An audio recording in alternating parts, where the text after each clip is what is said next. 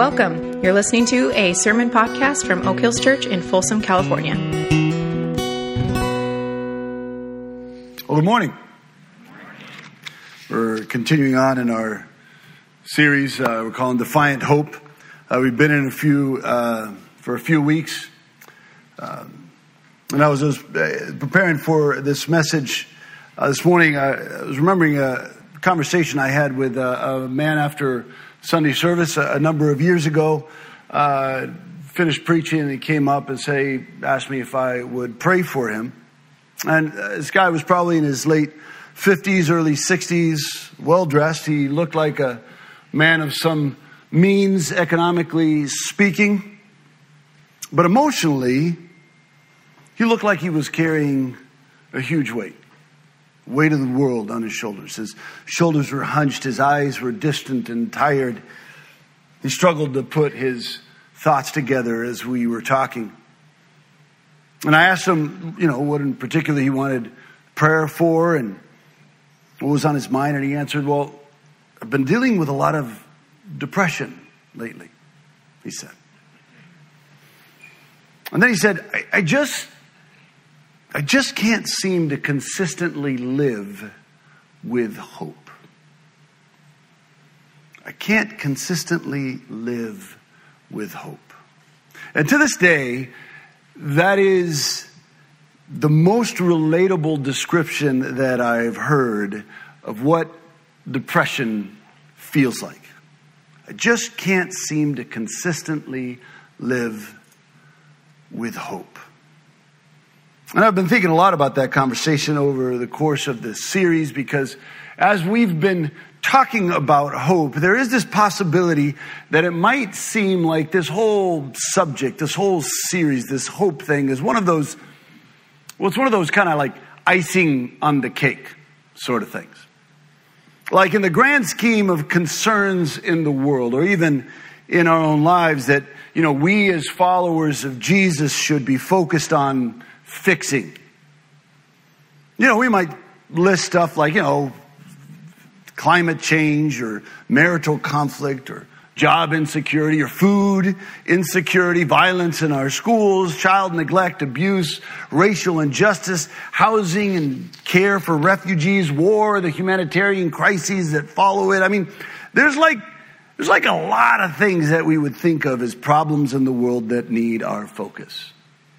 Stuff that we should be engaged in, stuff that we should spend our money and our lives trying to fix. There's a lot of stuff that we would list probably before we got around to the idea of spreading and fostering hope as something that our mission should be about. Like sometimes it might feel like hopelessness is like, well, it's kind of like a first world problem. You know, uh, something like, you know, the need to be fulfilled in your career or something like that. Whereas, you know, people out in the suffering parts of the world, they have bigger problems. You're like, I was kind of picturing, you know, imagine we had, you know, some folks up here that were going to be missionaries. And, you know, one of them's like, well, I'm, I'm going to go out and address like human trafficking. And another one's going, well, you know, we're going to solve, you know, racial injustice and uh, around the world. And another one says, well, I'm, I'm going to address hopelessness. Chances are that guy wouldn't get our support. We're like, okay, well, that's that's nice. You be blessed. And yet when you spend time with real people, not just their statistics, not just their census profile, but real people with real lives, what you find is that depression and anxiety, which are kind of the two main symptoms associated with hopelessness, they're wreaking havoc in their lives and the lives of their loved ones. All across age and economic spectrums, anxiety and depression are on the rise. As the pandemic has waned, depression and anxiety have risen to take its place. And I won't bore you with percentages and studies and surveys. I mean, there's tons of them. Just Google them. Hey, really, the real challenge for this morning is go out there and find somebody that says that depression and anxiety aren't on the rise in the last few years. But again, even without all the studies, if all we do is just think through the people that we know, Think through the people that you actually come into contact with on a regular basis. My guess is that pretty quickly you can come up with a list of people whose lives are being completely disassembled by hopelessness. And so as we get to kind of the middle point of the series here, we wanted to, to take this week to remind one another that our talking about a defiant hope isn't just for the purpose of living with hope ourselves, isn't just for our own personal edification, but really our need to understand the spiritual power of hope and how it works within the kingdom of God is also so that we can help bring hope to the hopeless in the world, in our neighborhood, in our schools, in our workplaces, even hope to the people that you are sitting next to right now. You see, hope is a core component of the message of the gospel.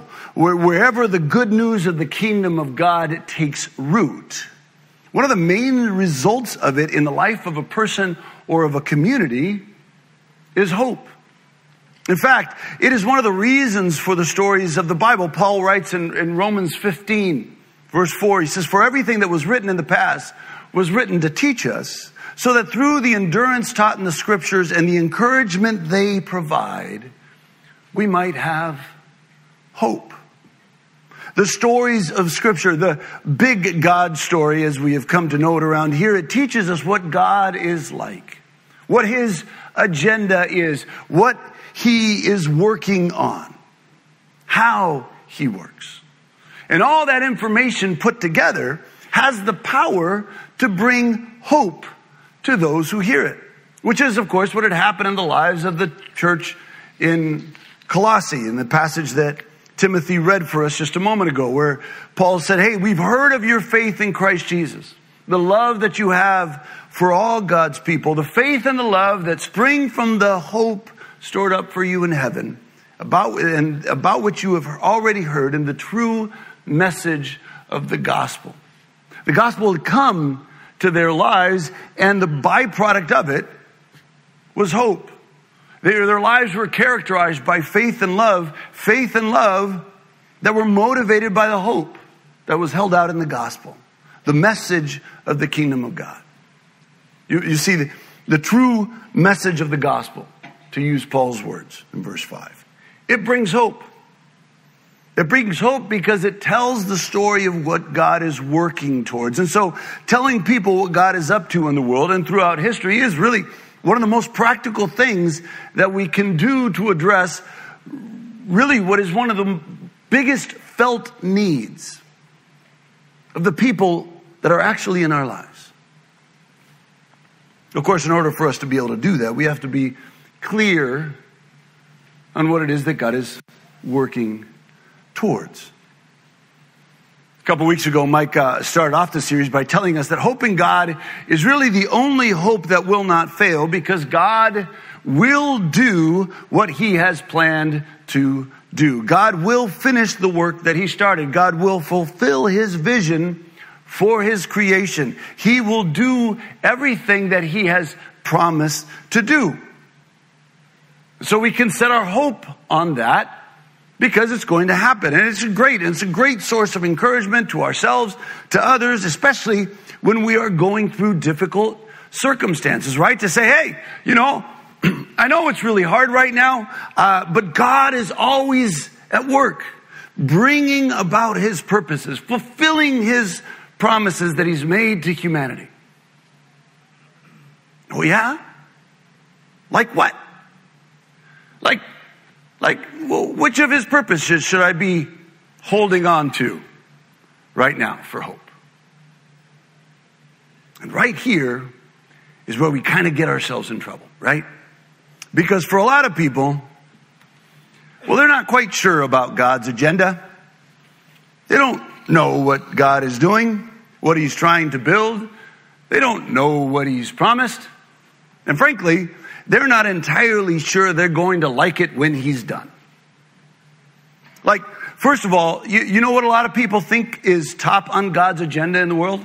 Like the one thing that he's like this bleeping high priority in his life.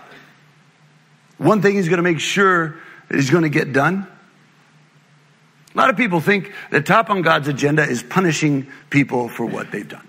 Like God's really about judgment. That's what he's here for. That's what he's going to work for. And like a lot of people out in the world, and maybe even for some of us in this room, they think that, you know, God's main objective in humanity and in time is to send people to hell.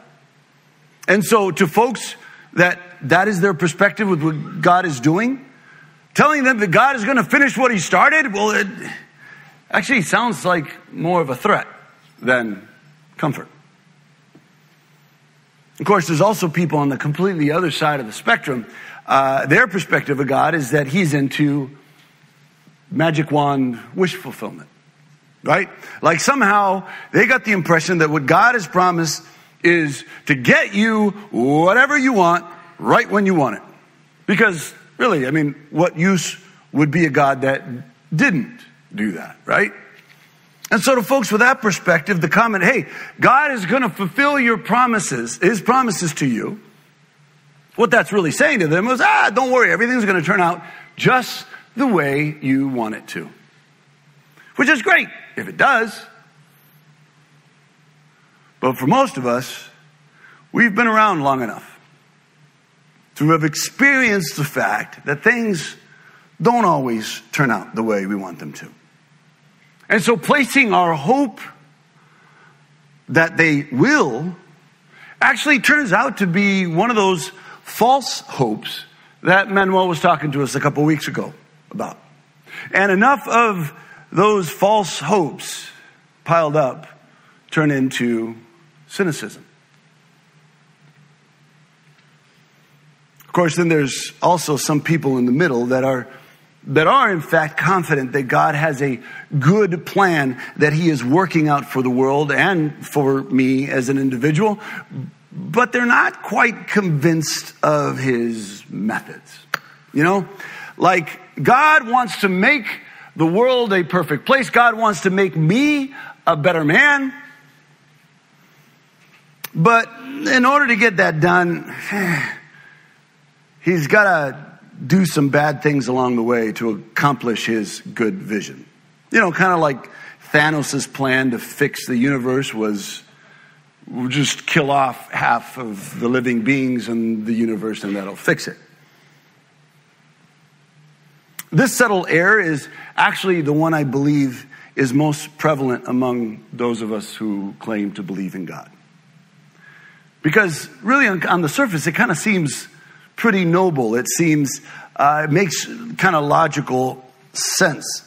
And it's couched subtly in the phrase that you hear a lot from folks, from even folks at church, even sometimes folks standing on a podium behind a pulpit, that they say when people are going through difficult circumstances. And that is this phrase, well, everything happens for a reason.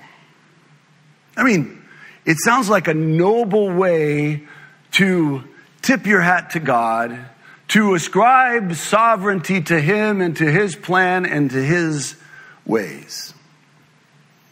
Seems like a noble way to trust him in difficult circumstances. But what we do when we ascribe the bad things or the difficult circumstances in our lives to the fact that, well, everything happens for a reason, so we actually are blaming God for all the difficult things that happen in our lives. It's like we're saying, yeah, yes, your, you know, your parents got divorced, but, you know, God did that to help you become stronger. So put your hope in him. I mean, if that's what we believe about God's promises, then him fulfilling his promises, That's, that isn't going to give us hope. It's going to scare us to death. And these are just some of the perspectives that people may have about what God's agenda in the world may be, which make the fact that God will fulfill his promise not necessarily a comforting thought. So in order for us to be effective agents of hope to the people around us, it starts by us ourselves being clear about what God is doing, but what he has promised and how he is going to bring it about. The true message of the gospel, that God's number one priority on earth is shalom, peace, universal flourishing for all. Not just for certain people, not just for the one percenters or even the fifty percenters or even the seventy-five percenters. He is working for the salvation of every person on the planet. His will, his desire, the thing that he works around the clock for, is that all should be saved. None should be lost. That is what he's always at work doing.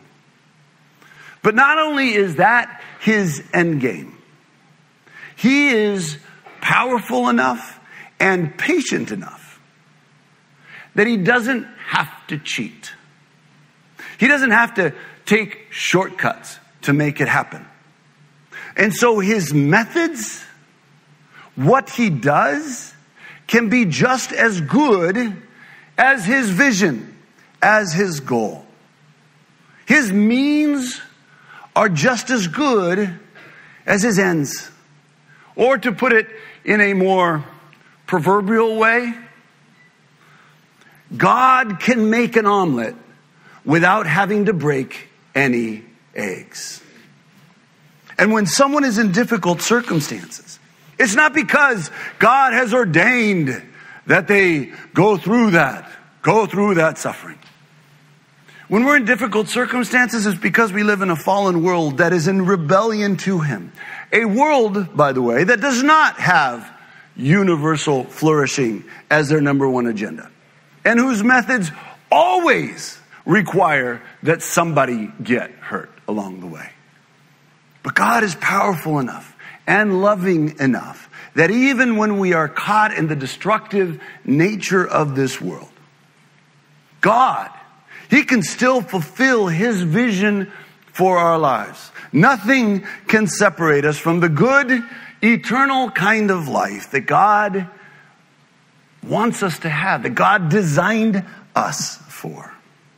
And this is the good news that we can use to bring hope to anyone, whether they are stuck in the inconvenience of a traffic jam or mourning the loss of their child. We can tell them with all confidence that neither death nor life, neither angels nor demons, neither the present nor the future nor any powers, neither height nor depth, nor anything else in all creation will be able to separate us from the love of God that is in Christ Jesus, our Lord, as Romans eight, thirty-eight and thirty-nine tells us. If, and if God loves us, we can be confident that He is using all of His power to secure what is in our best interest. Some of you might remember the uh, band Jars of Clay. It was a popular Christian band in the late nineties, early two thousands. And on their album, uh, Who We Are Instead, which, by the way, is their best album. So if you go out, and actually you can't buy it, download it, whatever. You need to listen to this album. Anyway, in this album, Who We Are Instead, there's actually a surprisingly powerful song. It's surprising because It uh, doesn't have any of the normal powerful orchestration or production the other songs on the album. It doesn't have complicated, like, deep philosophical lyrics that make you go, hmm. It, it's actually a very simple song. Sung almost a cappella with just a simple guitar behind it.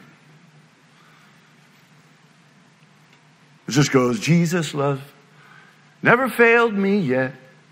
Never failed me yet. Jesus' love never failed me yet. This one thing I know is that He loves me so. Jesus' blood never failed me yet. Never failed me yet. Jesus' blood never failed me yet.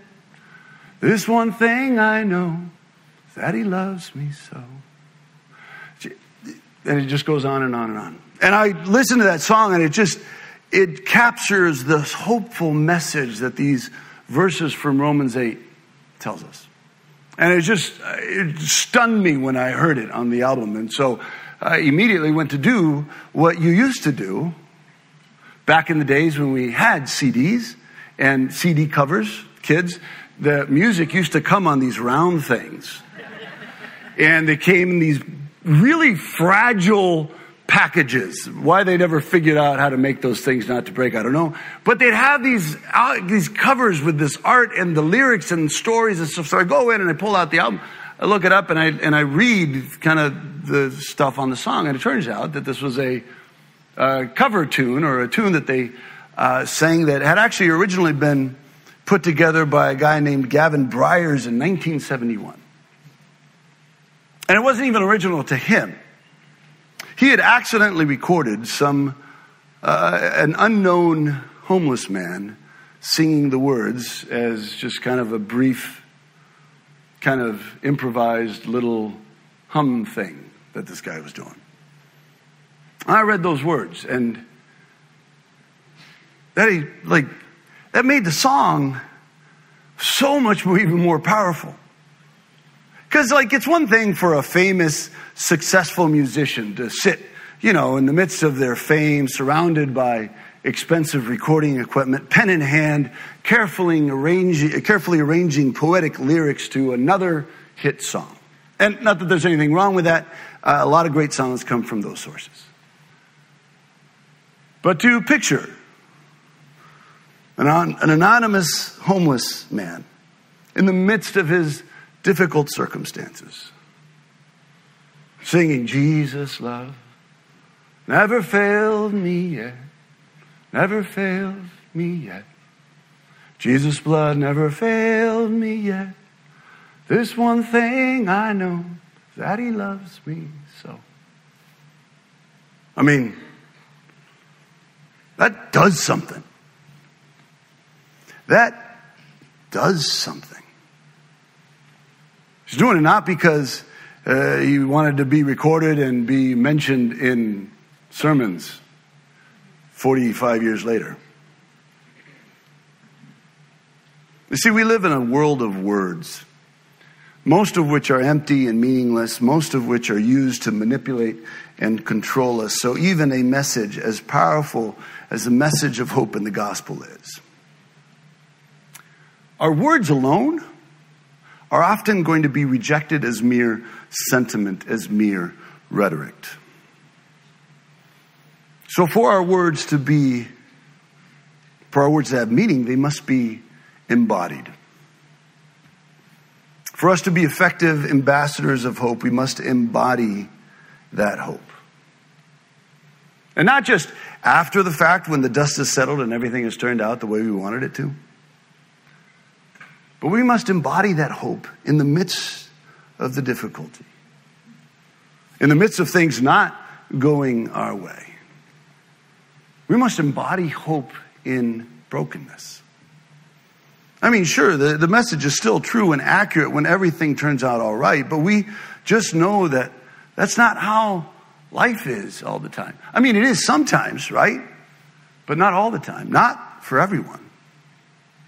But when we can embody this hope, this confidence that good is coming, that Jesus' blood is not going to fail us,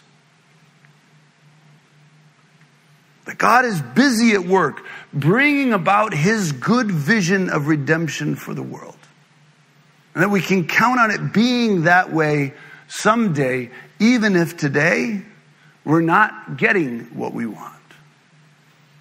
Well, then all of a sudden, our message is not just words. It's actually embodied, and it's tangible to those who need to hear it. Paul puts it this way in Second Corinthians chapter four. He says, "But we have this treasure in jars of clay to show that this all-surpassing power is from God and not from us. We are hard-pressed on every side, but not crushed, perplexed, but not in despair, persecuted, but not abandoned, struck down, but not destroyed. We always carry around in our body the death of Jesus, so that the life of Jesus may also be revealed in our body. For we who are alive are always being given over to death for Jesus' sake, so that his life may also be revealed in our mortal body. Therefore, we do not lose heart. Though outwardly we are wasting away, yet inwardly we are being renewed day by day. For our light and momentary troubles are achieving for us an eternal glory that far outweighs them all. So we fix our eyes not on what is seen, but what is unseen, since what is seen is temporary, but what is unseen is eternal. And this is the power that our words can have. When we are transparent with our difficulties, when we are transparent with the fact that we are, in fact, jars of clay, cracked and broken. When we live authentic lives in community where our struggles aren't hidden behind some cleaned up facade. Lives that are in process and that are not just, you know, end products ready for market. It is then that our hope in God can be, in fact, a support, an encouragement, a source of hope for others. Summer of my eighteenth year, I was sitting on my bed watching T V when my mom came in and told me that she had a brain tumor. And I was completely blindsided by the news. You know, it's like this is the kind of stuff that happens to other people, not to you. Uh, she was telling me, you know, the details about it and what the plan was and yada, yada. And kind of in the midst of her telling me, I just blurted out, "This is crazy. This shouldn't be happening." And her instinctive response to me was, "Well, that's what faith is." And with those words, she actually calmed my heart. Even though she was the one that was in the middle of a very scary circumstances, I mean, it's not that she wasn't afraid, she was. And it's not that she was sure that everything was going to be all right, because she wasn't. It's not even that she got what she wanted, because a month or so later she was dead. And yet her faith and love, which sprang from the hope that she had, was able to sustain me and give me and the rest of our family hope through what was a very difficult time, which in turn allowed us to encourage and help others who mourned her passing and encourage them and help them have hope, even those who didn't know God. My mom embodied hope in brokenness. But of course, key to all of that wasn't just that she embodied hope, but she also spoke about it. She actually said the words. Peter tells us in First Peter chapter three, verse fourteen, "Even if you should suffer for what is right, you are blessed. Do not fear their threats, do not be frightened, but in your hearts revere Christ as Lord. Always be prepared to give an answer to everyone who asks you to give the reason for the hope that you have." And I know none of us want to be cheesy. None of us want to be trite. None of us want to be Sunday schoolish. We don't want to come off as being stronger than we are or more godly or spiritual than we are. But when we embody hope in the midst of our brokenness and then don't say anything about our hope being in God, well, what we end up communicating is that we're just that strong. You know, this kind of stuff, we can get over it because, you know, that's just who we are. We actually end up taking credit for the hope that we have. And, I, and we don't have to be perfect in this. It doesn't mean that we can't ever have a bad day when we lose hope because of our circumstances. On those days, well, that's why we have each other, right? You see, it's not just those people out there that struggle with hopelessness. It's going around in this room, too. Sometimes in the midst of my circumstances, I lose hope. And I need your help to remind me that God is always at work employing his limitless power and inexhaustible resources to secure not only what is in my best interest, but in the best interest of those I love. And that I can expect good to come. I can hope because that is what God has promised. And nothing, nothing gets in the way of God doing what he's promised. Would you pray with me?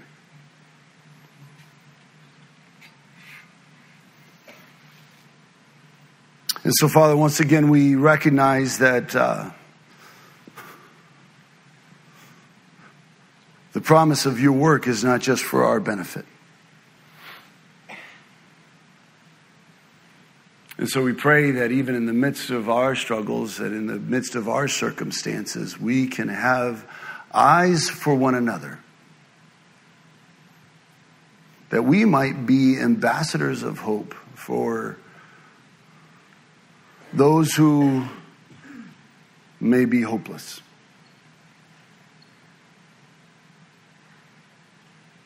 Increase our faith in your story. Increase our faith and confidence and trust in what you're doing. That that faith might spread and result in hope among the hopeless. Increase our faith in the power of Jesus' blood. And the fact that all of your promises are yes in him.